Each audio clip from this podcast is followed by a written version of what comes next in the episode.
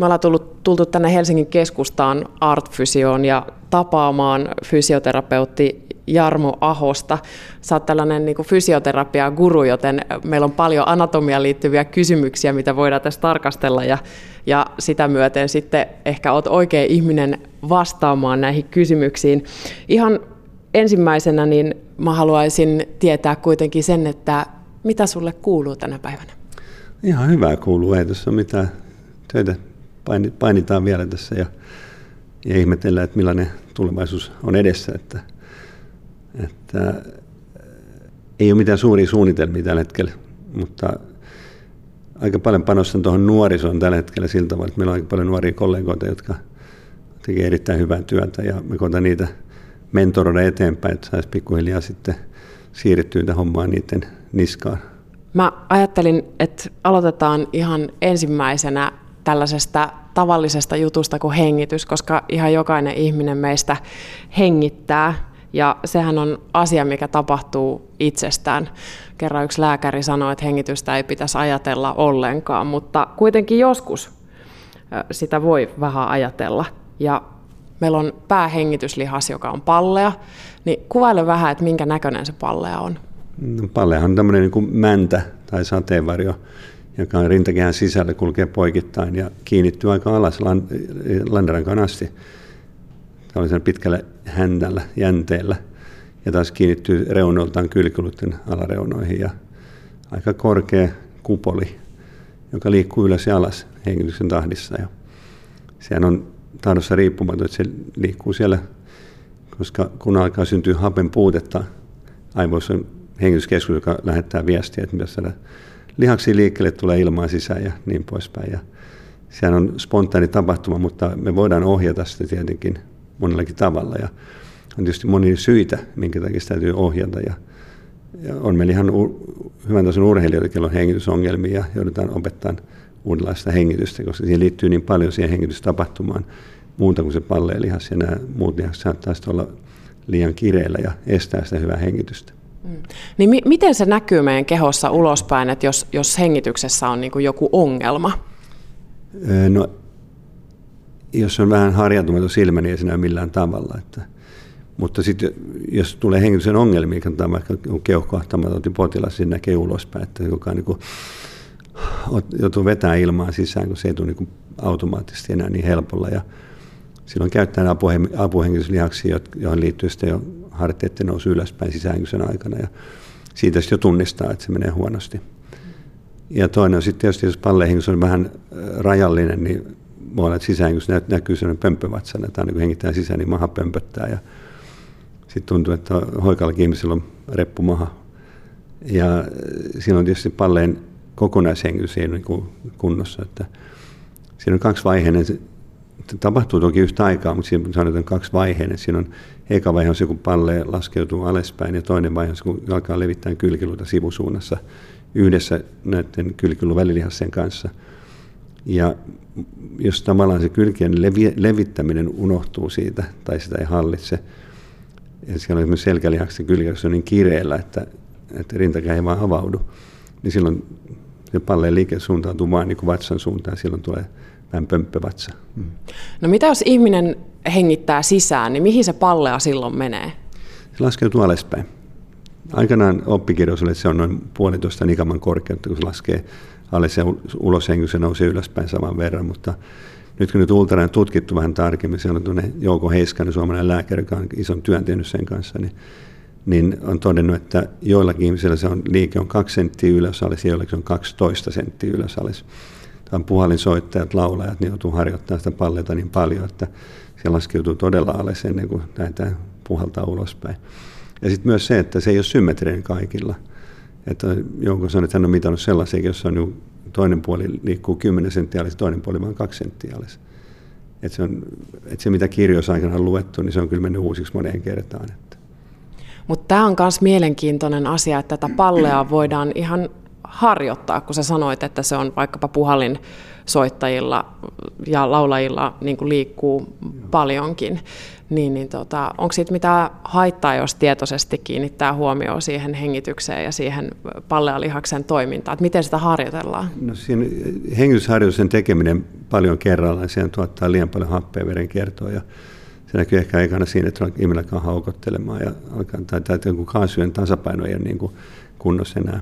Ja, ja sen takia tulee sitten huimausta ja jopa huonovointisuutta, jos paljon hengitetään niin kuin yli. Että et, pitäisi aina hengittää sen verran, kun lihakset tarvitsevat happea ja keho tarvitsee happea, että se pysyy kaasun tasapainokunnossa. Ja, ja sitä kautta niin hengitystä ei yksistään voi hirveän kauan harjoittaa, kun se tulee ongelmia. Mutta jos sä harjoitat liikuntaa samaan aikaan, se korotat hengitystä, niin silloin se kulutat sitä.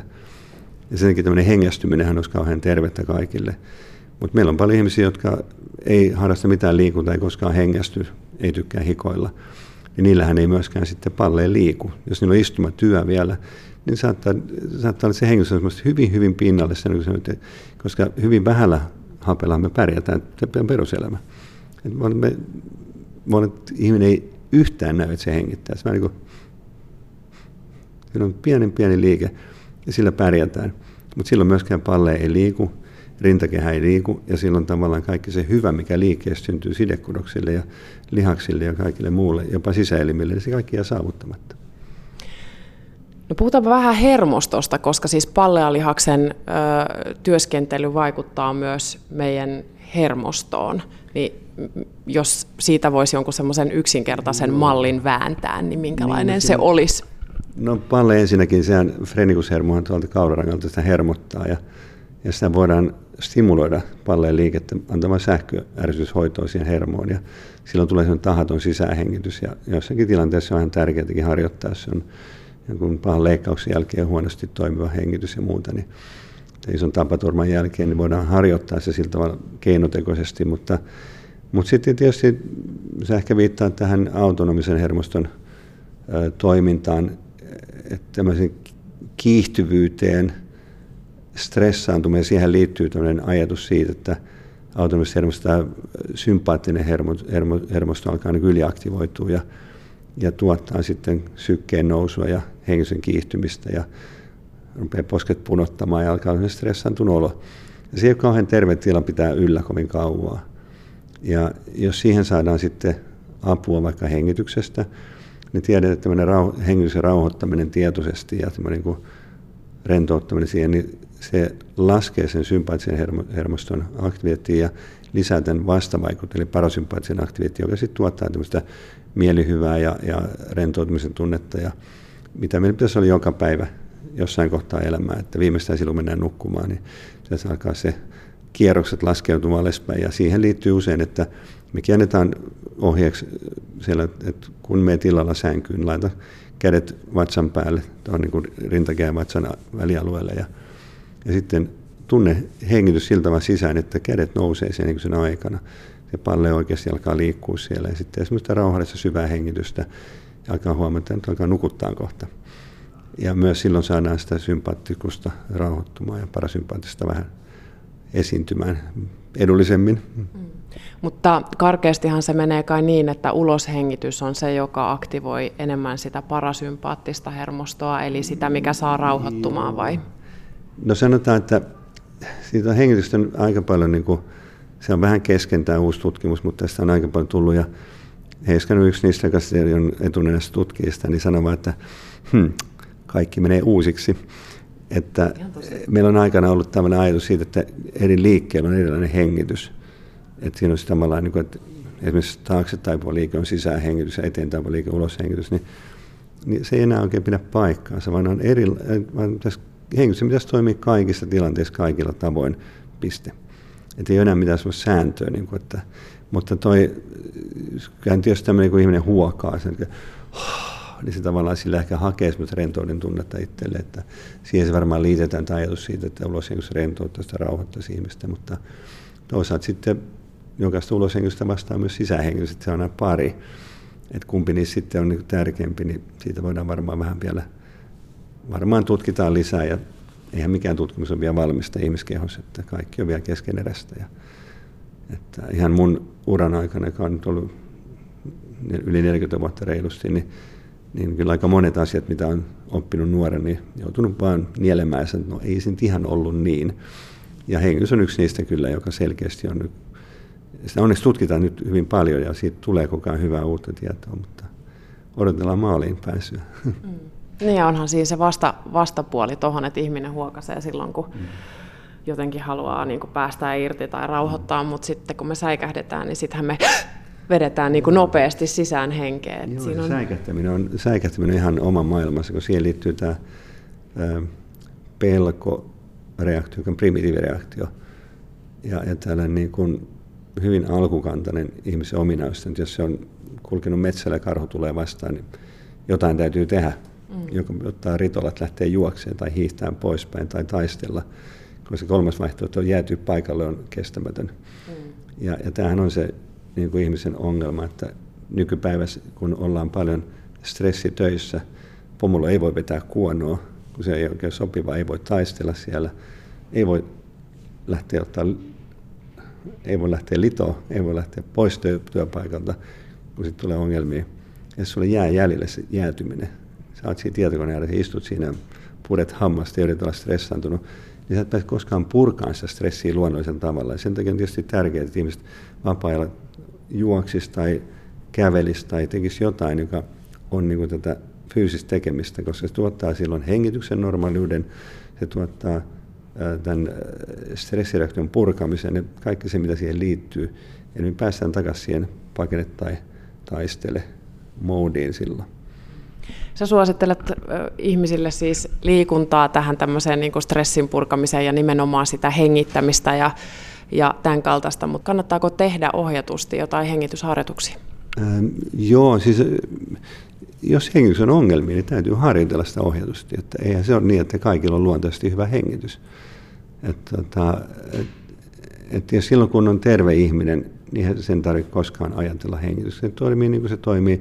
Eli silloin kun happea tarvitaan lisää, niin hengitystä kiihdytetään. Ja sitten kun ei tarvita happea, niin hengitään rauhallisemmin. Että se on, niin kuin, se on no-brainer, että sitä ei tarvitse miettiä.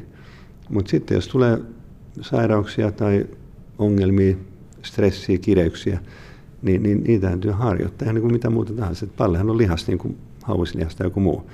Se on ihan harjoitettavissa. Ja jos halutaan palleita voimistaa, niin tällä hetkellä on hyviä laitteita, Suomessa kehitettyjä laitteita, esimerkiksi Well O2, joka on tämmöinen niin höyryhengyslaite, jossa on kolme erilaista vastusta. Se voidaan laittaa, että se vastustaa sisähengystä ja uloshengystä. Ja kun sulla on vastustettu sisään- ja uloshengitys, niin silloin sä treenaat sisäänkysen aikana palleen voimaa ja uloshengityksen aikana vatsalihasten voimaa noin karkeasti ottaen. Eli toinen vetää sisään, toinen ulos ja kumpikin on vastustettu. Niin totta kai kumpikin lihastyöhän silloin ää, niin kuin, ää, voimakkaampaa ja silloin harjantuu paremmin. Et on ihan, urheilijat käyttää jonkun verran ihan hengityskapasiteetin lisäämiseen sitä harjoittelua, mutta sitten ihan astmaatikot, keuhkoahtamat potilaat, jotka tarvii harjoittaa hengitystoimintaa, niin totta kai pitää harjoittaa.